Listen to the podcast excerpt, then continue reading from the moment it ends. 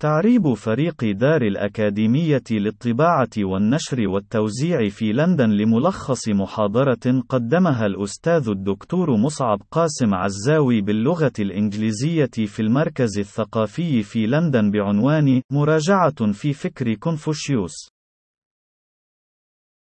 إننا نعرف القليل من المعرفة اليقينية حول حياة الفيلسوف الصيني كونفوشيوس وهو اسمه المحور باللغات اللاتينية عن أصله الصيني، والذي هو كونغ فوزي والذي يعني الربان، أو المعلم، أو القائد، أو السيد كونغ.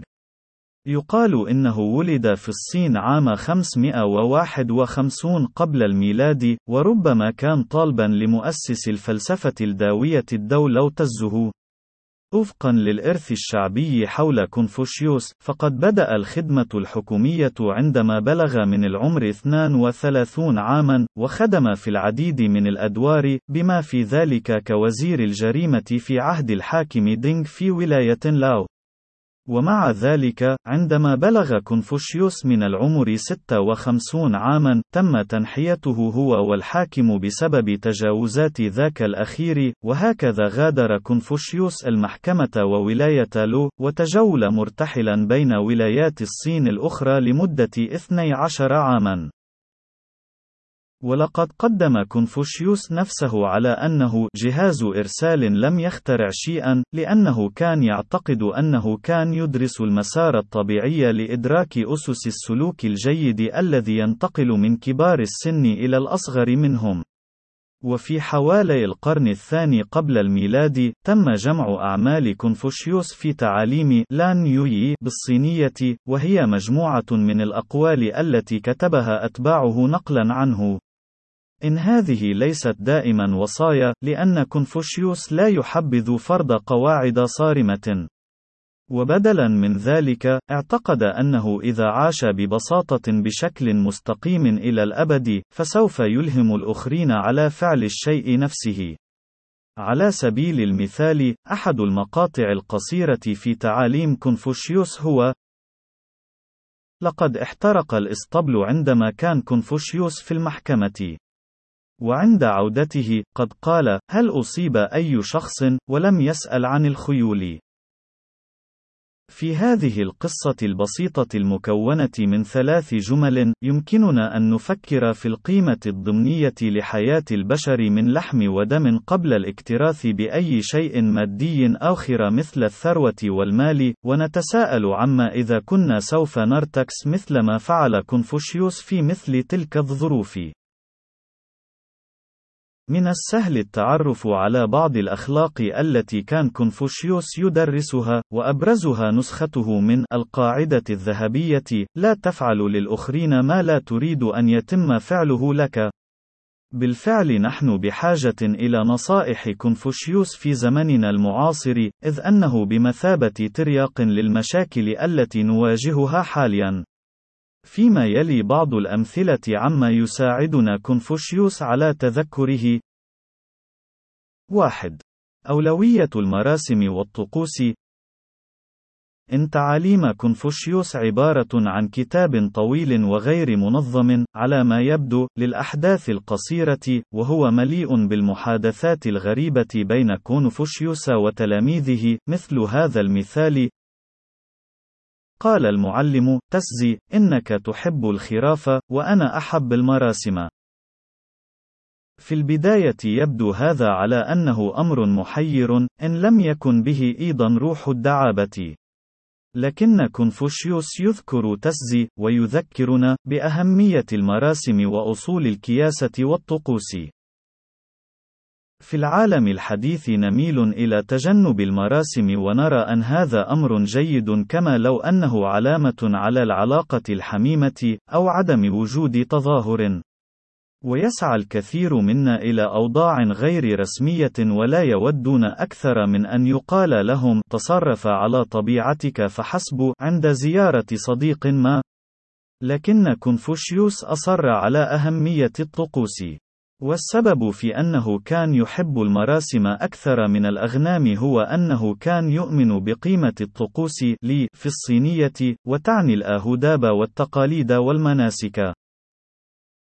قد يبدو هذا قديما جدا ومحافظا من الوهلة الأولى.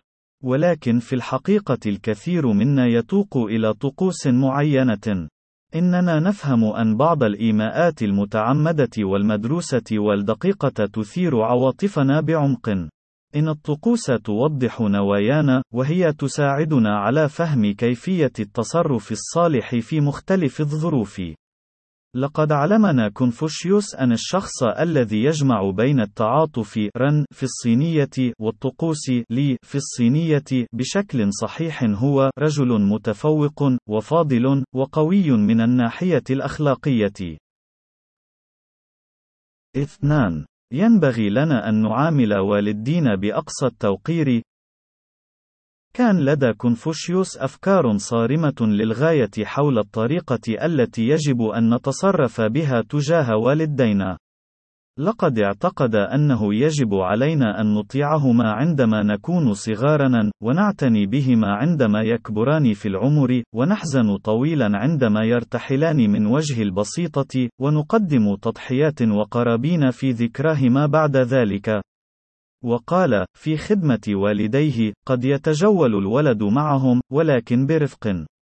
وعندما يرى أنهم لا يميلون إلى اتباع نصيحته، فإنه يظهر درجة أكبر من التوقير، لكنه لا يتخلى عن هدفه، وإذا قاموا بشكمه، فهو لا يسمح لنفسه بالتذمر. حتى أنه قال إننا يجب ألا نسافر بعيدا بينما يعيش آباؤنا على قيد الحياة. وهذا الموقف هو المعروف باسم طاعة الوالدين شياو. قد هذا يبدو غريبا في العصر الحديث وخاصة في العالم الغربي المعاصر بينما يغادر الكثير منا منازل والدينا كمراهقين وقلما ما نعود للزيارة. في النهاية إن والدينا في منزلة لا يمكن المساس بها على الرغم من كل نقائصهما. ومع ذلك، فقد أدرك كونفوشيوس أن الحياة الأخلاقية تبدأ من نواح كثيرة داخل العائلة. لا يمكننا حقا أن نكون مهتمين، وحكيمين، وممتنين، وذوي ضمير ما لم نلبي واجب طاعة الوالدين. ثلاثة. ينبغي أن نكون مطيعين للأشخاص الشرفاء، إن المجتمع الحديث هو القائل بالمساواة بين البشر إلى حد كبير. إننا نؤمن بأننا مولودون على قدم المساواة، وأن كل فرد منا فريد من نوعه، وينبغي أن نكون قادرين في نهاية المطاف على أن نقول ونفعل ما نحب، ونحن نرفض العديد من الأدوار الجامدة ذات التسلسل الهرمي. ومع ذلك، فإن كونفوشيوس أخبر أتباعه: دع الحاكم يكون حاكمًا، والتابع يكون تابعًا، والأب أبًا، والابن ابنًا. قد يبدو هذا ناشزًا، لكن من المهم في الواقع أن ندرك أن هناك أشخاصًا يستحقون التبجيل العميق. إننا بحاجة إلى أن نكون متواضعين بما يكفي للتعرف على الأشخاص الذين تفوق خبرتهم أو إنجازاتهم تجربتنا وإنجازاتنا.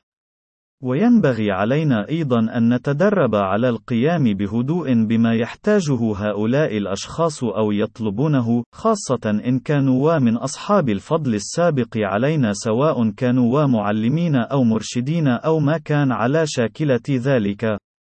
وقد أوضح كونفوشيوس: العلاقة بين الرؤساء والتابعين هي مثل العلاقة بين الريح والعشب. يجب أن ينحني العشب عندما تهب الرياح عبره. 4. المعرفة المصقولة يمكن أن تكون أكثر أهمية من الإبداع. تركز الثقافة الحديثة بشكل كبير على الإبداع كرؤى فريدة من نوعها تأتي إلينا فجأة. ولكن كونفوشيوس كان مصرا على أهمية الحكمة العالمية التي تأتي من سنوات من العمل الشاق والتفكير. وقد أسرد قائمة دعاها الفضائل الخمسة الثابتة وهي التعاطف رن في اللغة الصينية والطقوس الصالحة لي العدالة إي والمعرفة تشي والنزاهة شين وبينما كان يعتقد كونفوشيوس أن الناس جيدون بطبيعتهم، فقد رأى أيضا أن فضائل مثل هذه يجب أن تزرع باستمرار مثل النباتات في الحديقة. لقد قال لأتباعه: في الخامسة عشر من عمري، كان لدي عزم على التعلم. وفي عمر الثلاثين، اتخذت موقفا واضحا. وفي سن الأربعين، لم يكن لدي أي شكوك. وفي عمر الخمسين، عرفت مراسيم السماء. وفي سن الستين، كانت أذني عضوا مطيعا لاستقبال الحقيقة. وفي السبعين من عمري، كان بإمكاني إتباع ما يريده قلبي، دون تجاوز ما هو صواب. لقد تحدث عن الشخصية الأخلاقية والحكمة باعتبارهما عملا مستمرا على مدى الحياة. بالطبع، قد يكون انفجار الإلهام هو ما نحتاجه إليه لبدء أعمالنا أو إكمال مشروعنا الخام أو حتى إعادة اختراع نمط حياتنا. لكننا نحتاج أيضا إلى تكريس المزيد من الطاقة لتغيير عاداتنا ببطء لأن جوهر كينونتنا مصمم من قبل أنماط السلوك المتأصلة التي نتبعها في حيواتنا بعد سفره لسنوات عديدة، عاد كونفوشيوس إلى وطنه في ولاية لو عن عمر يناهز 68 عاما وكرس نفسه للتعليم. ويقال إنه توفي عام 479 قبل الميلاد عن عمر يناهز 72 عاما. مات دون تمكنه من إصلاح وتهذيب الحاكم ومسؤوليه. ولكن بعد وفاته، أنشأ أتباعه المدارس والمعابد تكريما له في جميع أنحاء شرق آسيا، ومرروا تعاليمه لأكثر من ألفان سنة، لقد احتفظوا أيضا بشجرة أنساب ذريته، ويدعي أكثر من مليوني شخص حاليا أنهم أحفاده المباشرون. في البداية، تعرض علماء الكونفوشيوسية للاضطهاد في بعض المناطق خلال عهد أسرة تشين القرن الثالث قبل الميلاد. ولكن في عهد أسرة هان القرن الثالث قبل الميلاد إلى القرن الثالث الميلادي أصبحت الكونفوشيوسية الفلسفة الرسمية للحكومة الصينية وظلت مركزية في تأهيل البيروقراطية الإدارية للدولة الصينية لنحو ما يقرب من ألفان عام. لفترة من الوقت، تم إتباع تعاليمه بالتزامن مع تعاليم لو تزهو، وبوذا، بحيث اعتبرت الداوية والكونفوشيوسية والبوذية كممارسات روحانية متوافقة تمامًا. ولعل الأهم من ذلك هو أن الفكر الكونفوشيوسي كان له تأثير كبير على الأفكار السياسية الشرقية حول الأخلاق والطاعة والقيادة الجيدة. اليوم، لا يزال الملايين من الناس يتبعون تعاليم كونفوشيوس كنظام روحي أو ديني، ويراقبون طقوس الكونفوشيوسية في المعابد وفي المنازل. ويتم استدعاؤه من قبل العديد من الشخصيات ذات الدرجات العليا، ولا يزال يحظى بالعديد من الألقاب التبجيلية من قبيل السيد المبجل، والمعلم الراحل الأحكم، والمعلم النموذجي لعشرة آلاف من الأجيال. بالفعل لا يزال كونفوشيوس مرشدا روحيا ومنارة للملايين من أتباعه حتى اللحظة الراهنة.